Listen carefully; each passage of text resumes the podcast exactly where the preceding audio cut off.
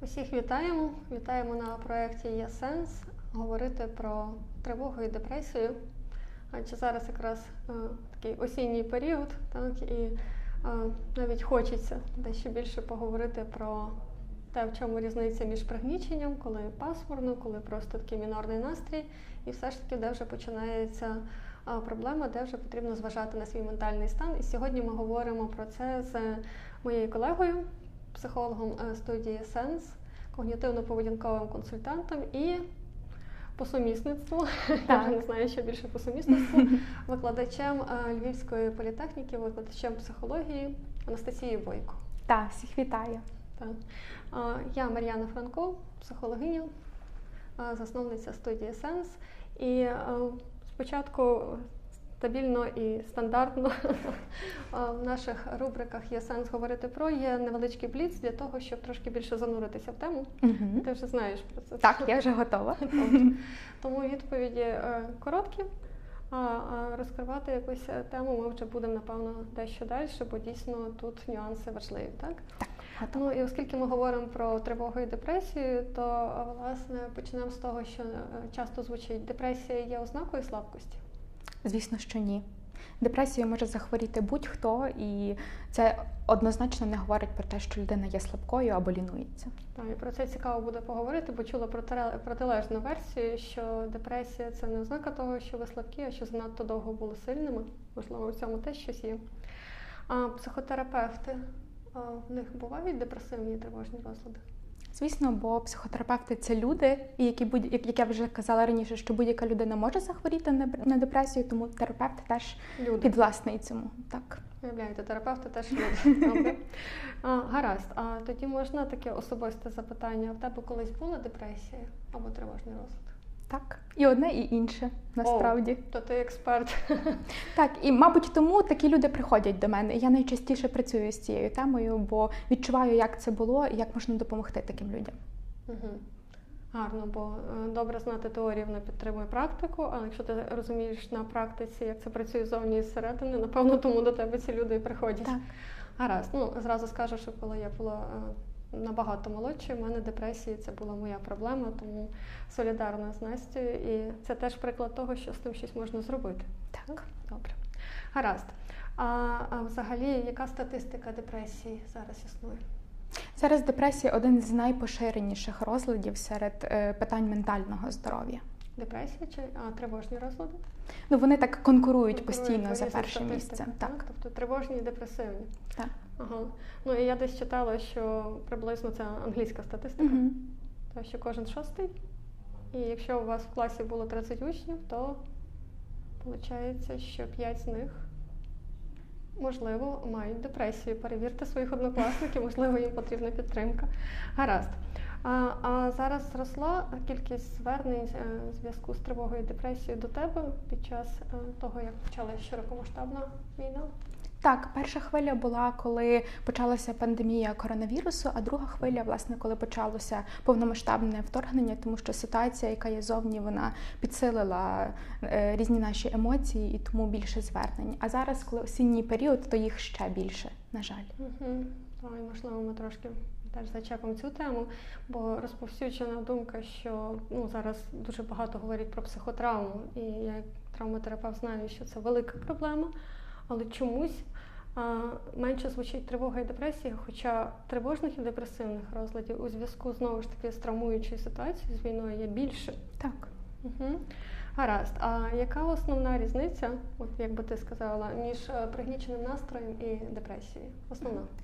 Ну, настрій це мінливий період, тобто він є, а потім він проходить. Депресія це більш стійкий стан, який триває довго в часі і впливає на більше сфер нашого життя. Угу. Тривалість. Так. Яка? Е, два тижні, як мінімум, у вас має бути пригнічений настрій. Це вже не коливання, це вже стабільність, але така пригнічена стабільність. Так. Коли ситуація стабілізується, але в поганому розумінні. Так, на жаль. Гаразд, добре. А чи буває тривога і депресія разом? Так, бо е, і депресивні розлади, і тривожні розлади вони так люблять ходити парами разом зі своїми друзями. Тому і депресія, і тривога вони мають багато коморбідностей. Тобто є ще кілька розладів, які людина може переживати паралельно, і це і е, збільшує терапію в в тривалості, і трошки ускладнює цей процес. Тому, на жаль, маємо таку трудність. Угу. Так, раніше був, здається, та, такий, така графа тривожно-депресивні розлади, класифікація. Зараз забрали вже. Гаразд. А ну і теж мені дуже подобається цитата Карла Юнга про те, що депресія це така пані в чорному. Mm-hmm. І якщо вона прийшла, ще й не вартує проганяти, а власне так запросити до столу і послухати, про що вона розкаже. Тож давайте попробуємо сьогодні запросити її до нашої бесіди, так уявити, так. що вона десь коло нас і не будемо проганяти, а дізнаємося про що все ж таки депресія, якщо вона так часто з'являється. Гаразд. Гаразд, ну то що ж таке депресія, якщо так з точки зору когнітивно-поведінкового, напевно, консультанта? Депресія є афективним розладом, при якому людина переживає певні симптоми, які саме це першу чергу пригнічений настрій. Це теж є погіршення сну, причому вони можуть бути дуже різними. Людина, наприклад, дуже багато спить, постійно сонлива, mm-hmm. або вона не може заснути, має ранні підйоми в 4-5 ранку. Так само є коливання апетиту. Людина може або постійно хотіти їсти, або, наприклад, не їсть нічого. Mm-hmm. Так само є присутня апатія. Е, в людини можуть бути суїцидальні думки, думки про смерть. Е, окрім того, в неї можуть погіршуватися когнітивні функції, тобто людина гірше запам'ятовує, е, повільніше мислить, інколи навіть повільніше і тихіше говорить. Угу. І все це має бути присутнє на протязі двох тижнів, щоб ми могли сказати, що це дійсно є депресивний розлад. Угу. А що тоді з самооцінкою ще відбувається? Так, вона теж є понижена, бо при депресії, знаєте, людина може впиратися в такі три стіни. І перша стіна це О, я не окей, коли людина думає, що я не вдаха, або я лінуюся, або я якийсь поганий, я не вартую любові. Друга стіна це світ не окей, коли ми маємо переконання про інших, те, що інші до нас е, негативно налаштовані, або цей світ таке вороже, сумне, е, погане місце. І так само е, третя стіна це думка, що так буде завжди. І це таке негативне бачення майбутнього. Бо при сенсі, та, що так. у нас місто тоді. Так, і є мало надії, і є відчуття, що я вже не виберуся з цього стану, або е, ця депресія зі мною назавжди. Це так. Ні, насправді ні. І як говорить статистика, з одного боку, те, що це дуже поширена проблема, і вона буває часто. А з іншого боку, те, що при добрій терапії більше 80% людей виходять з цього стану і перебувають в ремісії довгий час. Гаразд. Е, і тоді до кого потрібно звертатися, щоб були ось ці 80% ймовірності доброго стану і ремісії довгий час, або чи можна взагалі позбутися такої проблеми, як депресивні розлади себе? Так, і знаєш, ти цьому приклад, як ти вже сказала раніше, і я б рекомендувала звертатися власне до когнітивно-поведінкового терапевта, бо цей напрямок е, доволі ефективно працює з депресією і показує власне добрі е, результати в цьому напрямку. Це не медикаментозна терапія, це лікування та не медикаментозними способами, так. словом, там вправи підібрані ще щось. Так. А коли потрібно звертатися по медикаменти, бо те, щоб ми не робили таку ну, що тільки терапія, бо 20% так, лишається і. Так, і якщо ми е, знову ж таки говоримо про те, що депресія має кілька рівнів, якщо є легкий рівень, то при е, протоколі рекомендують тільки терапію. Цього буде достатньо. Якщо є помірний рівень, може бути вибір або терапія, або медикаменти, але медикаменти не дають можливості проговорити певні складні питання, або не дають можливості вирішити проблеми, які власне спричиняють депресію. Тому тоді є ризик ремісії, е, коли депресія знову повертається, рецидивів. Так. А коли є депресія важкого ступеню, то в людини знижені когнітивні процеси, дуже важко достукатися і такий складний стан, і тоді ми будемо звертатися до фармакологічної допомоги, власне, до медикаментів. Угу. Ну і зазвичай тоді вже е, не людина звертається, напевно, так, коли вона вже в такому важкому стані, а родичі. Так, так це часто буває. А от як родичам визначити, е, чи ну, якщо в тебе є близькі, є е, твої родичі, як дізнатися, чи з ними окей, якщо ти починаєш турбуватися, що щось може пригніченням, от самооцінка погана, знову ж таки, та, така а, неадекватно занижена. Та? Так. А І... чи людина в нормі? Як знати? Та і при депресії ми помічаємо, що людина так, наче по сходинках, спускається вниз по спіралі. Спочатку з'являється пригнічений настрій, з'являється дуже багато поганих думок. Далі може відбуватися накопичення проблем, коли людині складно виходити на роботу, або вона починає не прибирати вдома і важко виконувати прості речі. Наступна сходинка людина починає менше хотіти спілкуватися, не відповідає на дзвінки, е, каже: Я не хочу нікого бачити, або це важко для мене. І це вже є вагомі дзвіночки для того, щоб хоча б запитатися, як ти сьогодні, що з тобою відбувається, чи тобі потрібна підтримка або допомога, чи я можу щось зробити для тебе. Ти гарно дуже описала по сходинках, але і дійсно воно так візуалізує, що людина втрачає та в соціальному Так. житті. Ти починаєш бачити, що вона закривається, що щось не те з нею. А далі що? Тобто сказати, слухай, йди там полікуйся, це напевно сприйметься як критика, так? Угу. Як, як говорити тоді з людиною? Говорити відкрито і з теплотою в першу чергу, казати, ти дуже важливий для мене, я дуже ціную тебе, я дуже хотів би, щоб з тобою все було гаразд. Давай ми ми разом подивимося, що зараз відбувається. Можливо, я можу чимось тобі допомогти. Давай я розкажу тобі більше, що може відбуватися. Тобто, ми можемо запропонувати людині інформацію, і це вже буде поштовхом до того, щоб вона звернулася до фахівця.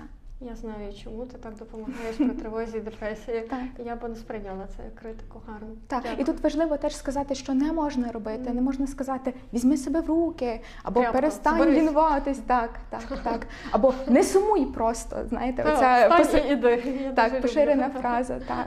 І це таке заперечення емоцій, що ти не маєш сумувати, це щось неправильне, що ти переживаєш. Виключись і включись по-іншому. Та, ти Так, мені не такий не працює. Так. Зробіть мені нового. Та справді то власне, що в нас поки що ще нема культури власне турботи про ментальне здоров'я, тому ми знімаємо такі Так. відео зустрічі. І це називається у нас в терапії психоедукація, та як це працює з точки зору психічного. І я завжди дивуюся, що е, ну, коли нам важко перенести якийсь стелаж чи шафу, ми кличемо когось по допомогу. Але коли нам важко емоційно, то люди, начебто, не вірять іншій людині, чи щось не то і потрібна допомога.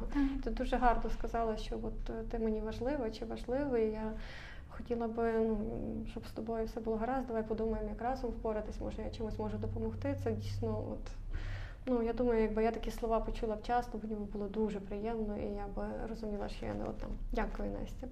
Гаразд, а тривога і тривожний розлад. В чому різниця?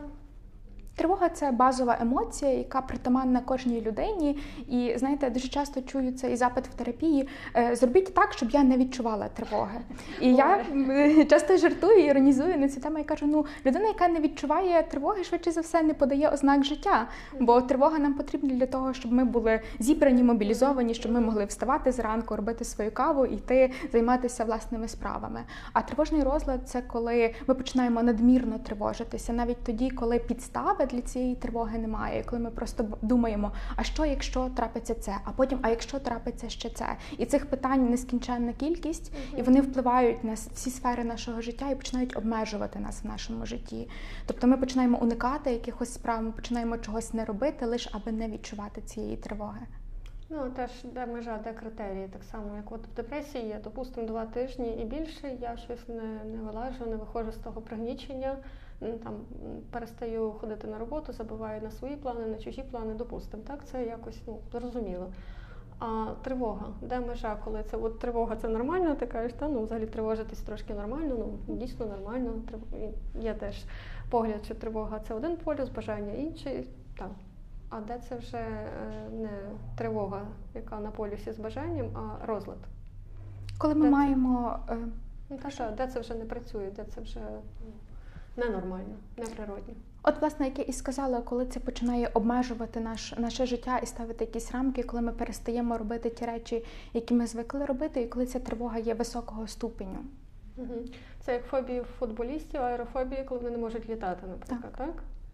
Ну і тоді, можливо, нам краще детальніше поговорити про бо тривожних розладів, я не знаю, чи глядачі знають, Так. але ми знаємо, що їх багато. Та цілий спектр насправді. Та, і якщо з депресією ти перелічила симптоми, то може при бо кожного ми точно не, не зможемо торкнутися, але можливо стане зрозуміло розкладка, та що є а, Так. тим, що може обмежувати. Так, і наприклад, ми можемо почати з простих фобій. Це коли людина боїться власне якогось конкретного специфічного явища чи предмета. Собаки. Так, наприклад. Окей. Е, Або в нас є панічний розлад, коли е, людина час від часу має напади дуже сильного страху, панічного страху, причому є відчуття, що я можу померти в цей час, і людина починає навіть не тільки боятися в моменті, коли це приходить, а вона починає очікувати на ці періоди і тривожитися, коли ж воно прийде, як я це переживу, і це дуже часто утруднює її життя. Або А от чому різниця між от, фобія та собаки? угу. Гарний приклад. Багато людей боїться собак. Де є межа? От я теж е, все ж таки я люблю тварин, я люблю собак, але коли я не знаю собаку, вона е, велика, наприклад, угу. я її обходжу. Угу. Це норма вже чи вже не норма? Це норма, бо е, ти розумієш, що ця собака може тобі нашкодити, або може тебе вкусити, чи вона може бути чимось заражена. А коли ми боїмося загалом всіх собак, коли тільки як ми бачимо собаку, або чуємо слово собака, або коли ми бачимо фото цієї собаки, і в нас з'являється тремор, тремтіння, бажання втекти, ватні ноги, е, бажання розвернутися і якомога швидше уникнути цього. Так. Угу. Та у мене колись клієнт до нас мав приходити. У нього був маркер. Це одна з його проблем була. Він каже: О, я вже можу проходити повз вашого пса. У нас тут був такий песик, який інколи виходив гуляти сам. І це був маркер того, що він ну якби теж обходить його, але може пройти. З ним не треба спускатися. Гаразд. А власне, от добре, ватні ноги, тремор, боюся. Так, А серцебиття, пришвидшене дихання. Ну, і це ж саме при панічній атаці. А яка різниця тоді? Панічна атака це дуже сильний страх, при якому є чітке розуміння, що я зараз помру, я не, не витримаю цього страху, або зараз щось станеться інфаркт чи інсульт. І дуже гарно говорять, що е, якщо Мгм. фобія це страх конкретного об'єкта чи предмета, то ем, панічна, е, панічний розлад це страх страху. Коли ми починаємо боятися власне своїх симптомів, боятися того, що ця атака прийде, і я змушу її е, змушений буду переживати її знову. Тобто фобія це все ж таки щось зовнішнє, зовнішній об'єкт, а панічна атака, виходить, власні власне. прояви, симптоми. Та? І тоді я думаю, що щось зі мною не так. Так можна трошки собі розділяти. Так? Так, Але є от ще тривога за здоров'я. Так. Ну, теж поруч, теж тривожний розлад, вірно? так. Як тут можеш нам зробити маленький лікбез, маленьку діагностику панічної атаки і тривога за здоров'я? Тривога за здоров'я, коли ми постійно шукаємо в себе е, підтвердження того, що ми на щось хворіємо. Коли кожне, кожен тілесний прояв сприймається як е, хвороба, і дуже часто невиліковна хвороба, якась така дуже складна хвороба. Зазвичай люди дуже часто ходять на різні діагностики, перевіряються в лікарів, і лікарі нічого не знаходять. Мгм. Вам зазвичай говорять, що ви в нормі, все гаразд. І людина каже, ні, я просто недообстежений. І ми теж дуже реагуємо на кожен тілесний прояв, але коли. Ем, при панічній атаці там є відчуття, що це буде страх і я помру. А при тривозі за здоров'я, що я буду довгий час хворіти, це е, вплине на мене. І я теж як в майбутньому Так, більше, так. так? що це так цілий шлях буде зі мною відбуватися. Ще зараз подумала про те, про що раніше ніколи не думала. Все ж таки, якщо людина справді і хвора, і має тривогу за здоров'я, я думаю, що це знаєш, як Складна комбінація. Так, та напевно та і для лікаря, і для психотерапевта. Так. Знаєш, як є анекдот, що якщо у вас параноя, це ще не означає, що вас не переслідують. Тут дійсно треба було розбиратися. Але ми дійсно ніколи не нехтуємо того, що в людини може бути якась трудність зі здоров'ям. Тобто ми спочатку маємо бути впевнені в тому, що в людини немає ніяких соматичних захворювань, а тоді ми вже починаємо працювати з цими Тобто переживаннями. все ж таки спершу обстежились, виключили соматичні захворювання, а тоді вже знаємо, що не переслідують такі, що такі Так, параноя, і треба щось робити. Гаразд, а які ще є тривожні розлади? Так, далі е, соціальна фобія або соціальна тривога, і вона теж дуже поширена теж насправді.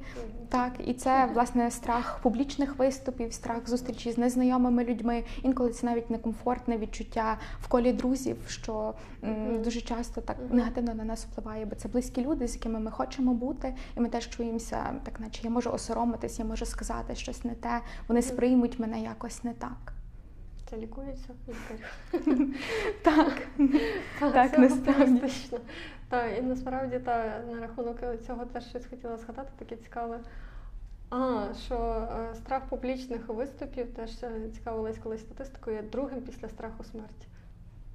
Так. по популярності. Тобто, ймовірно, серед е, тих, хто дивиться нас, е, там теж може бути. Тому це хороша новина, що лікується, і теж когнітивно-поведінковою терапією. Так, насправді так. Це теж один з найефективніших методів, найефективніших методів роботи з цим розладом. Угу. Але якщо інші методи, теж вітаються. Теж теж можна. Тобто, ну загалом ви зрозуміли, це про психотерапію, це найпростіший метод, так, який, напевно, якщо є групова терапія, це теж буде. Це зразу експозиція. Так, це дуже ефективно, можеш... власне, бо ти вже перебуваєш mm-hmm. в колі людей, ти вже мусиш там знаходитися, люди інші бачать тебе, І ти при думаєш. Цьому підтримують. Так. У мене поганий варіант. Та шкода, що у нас не дуже розвинені зараз групи, але так. Гаразд. Тобто, в нас є панічний розлад, у нас є тривога за здоров'я, у нас є проста фобія. Цікаво, так? Ну, якщо складна фобія, то наскільки може бути складна проста фобія. А у нас є соціальна тривожність, що ще? Е, ОКР ми можемо теж згадати, коли в нас є певні нав'язливі думки, які постійно з'являються, і ми інколи боїмося цих думок, і так само нав'язливі дії, які ми робимо для того, щоб цю тривогу знизити, для того, щоб ці думки не справдилися або не нашкодили нам.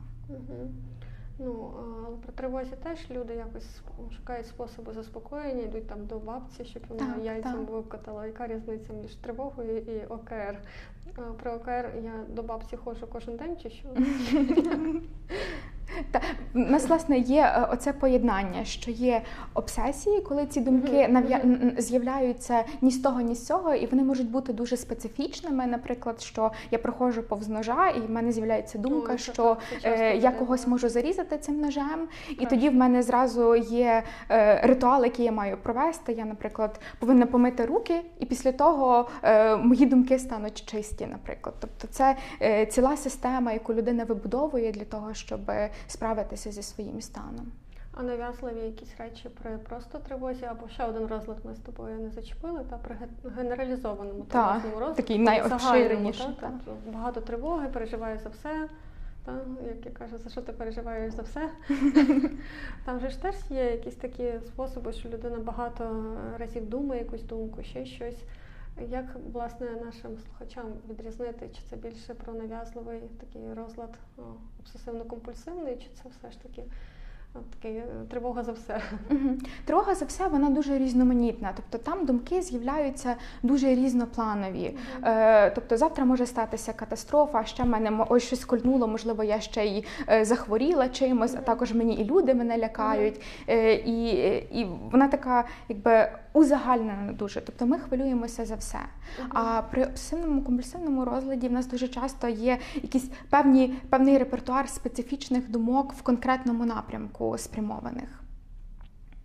Тобто боюсь мікробів, мию руки, маю ритуал, як з цим справитися, або е, боюсь тобто, проходити повз якісь е, е, закриті ворота чи ще щось тому подібне. Ясно. Тобто при ГТР життя різноманітніше, так? так. страхи різноманітніші, більше не до чого боятися. Та, ну І виходить, що розладів у нас дуже багато. А і депресія може бути теж. А чи ну багато людей так самі собі ставлять діагноз, що ой, та я там депресію маю. Чи корисна самодіагностика, чи ліпше от не починати? Так, власне, особливо при тривозі, коли ми заходимо в інтернет, читаємо статті, о Боже, а що ще в мене може бути, то є трудність е, знаєте, поставити собі N діагнозів, при тому ще більше стривожитися і це ускладнить на життя. психології, то на третьому курсі, коли так. почалась психіатрія. Хвороба всіх студентів. Ми знайшли всі розлади в себе, як я жартую, так, так. що чоловіки теж всі знаходять, крім та передменструального синдрому. Так, звичайно, освіта це гарно, коли ми щось читаємо, коли ми розширюємо свій кругозір, але все ж таки я б радила довіритися фахівцю, який подивиться більш прицільно і скаже точно, що саме з вами відбувається. Ну а хто може ставити діагноз? Хм. Е, власне, психотерапевт може відрізнити один від іншого, і психіатр теж може з цим допомогти і власне скерувати, що потрібно людині більше. Угу. Ну, бо в нас трошки плутанина, бо з депресією дійсно допомагає психотерапія, і психотерапевт може працювати, але ж все ж таки діагноз, там ми не ставимо так. діагнози, діагноз ставить хіба що психіатр. І чи можна з депресією працювати без діагнозу? Хм. Таке складне запитання. Насправді, якщо це е, депресія важкого ступеню, то звісно, що ні. Угу. А якщо депресія легкого ступеню, і е, ми, наприклад, провели обстеження, теж зробили тестування і можемо е, так зробити висновки, що це депресивний розлад, то можемо з цим працювати. Угу. Тобто діагностика потрібна, але Звичайно. діагноз не завжди потрібно встановлювати, так, так. не завжди це є хвороба вже. Так? Тобто інколи це просто треба скоригувати стан, так. якщо він помірний або легкий. Гаразд. А також дуже цікаві є такі речі, що е, теж я в пабліках, в соціальних мережах зустрічаю. Кожен раз так е, застановлююсь на тому, що. Яка депресія зараз війна, ви тут починаєте, так? що не може бути депресії при війні. Що ти про це скажеш? Е, ми ніколи не є застраховані від депресії, і насправді е, війна була таким пусковим механізмом, е, який багато для кого запустив цей процес, тому що є люди, які втратили близьких, є люди, які змушені бути були покинути свої домівки, і це величезна напруга для кожного з нас. І це в будь-якому випадку може стати критичною подією, яка запустить ці процеси пригнічення, туги і власне погіршення якості життя. Угу. А, Навпаки, може бути навпаки, що людина от ем, мала тривожний розлад або депресивний, а власне такий стресовий фактор масивний, як війна, навпаки, так як жартуючи, я вже на панічну атаку свою першу нападаю, бо вже стільки стресу.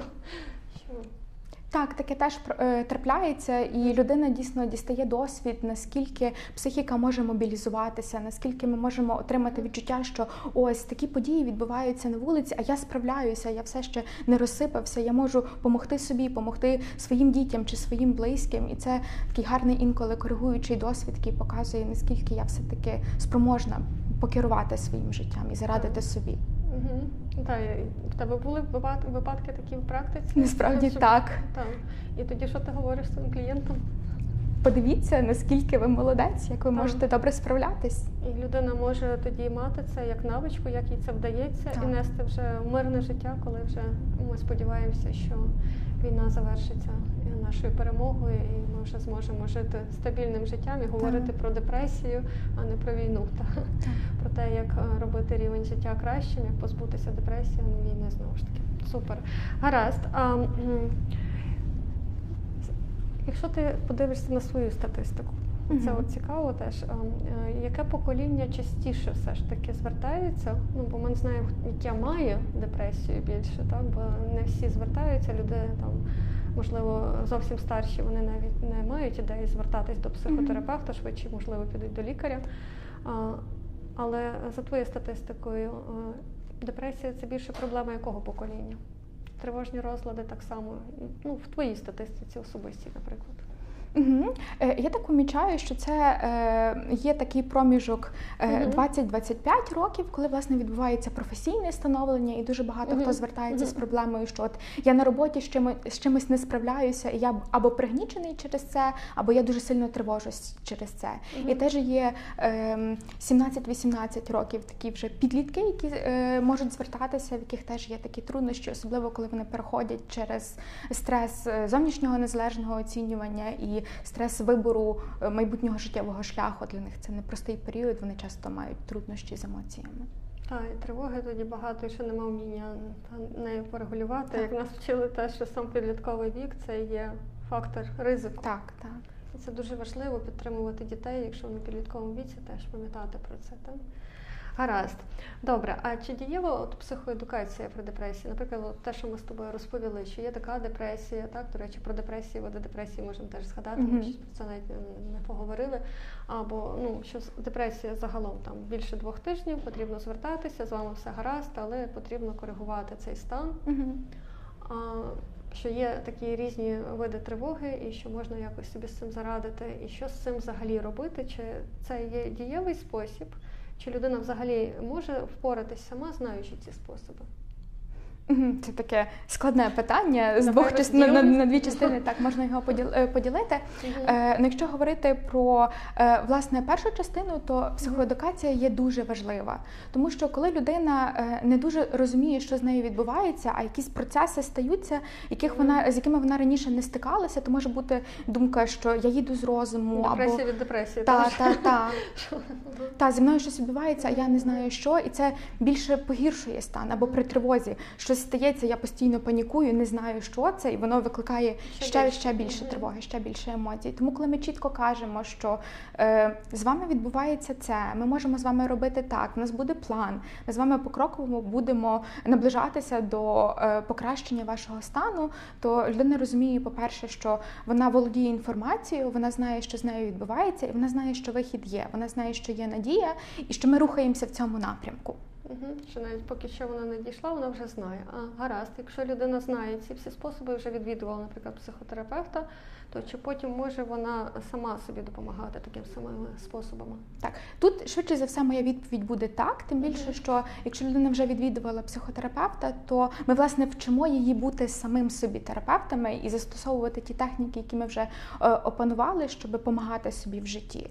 Е, і теж, коли людина багато читає, е, дізнається і має легкий ступінь депресії, вона також може вийти, але тут багато факторів мають бути, щоб і було підтримуюче середовище, і була можливість десь делегувати частину своїх обов'язків, якщо людина не справляється, або щоб був партнер, який може розділити з нею е, частину ем, якихось справ.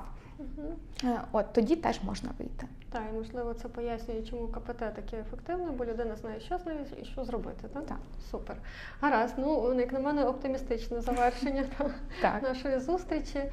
І е, що би ти побажала нашим глядачам, які власне е, слухали наш блог, відеоблог твій? А Що є сенс говорити про тривожні, про депресивні розлади, для чого нам про них говорити?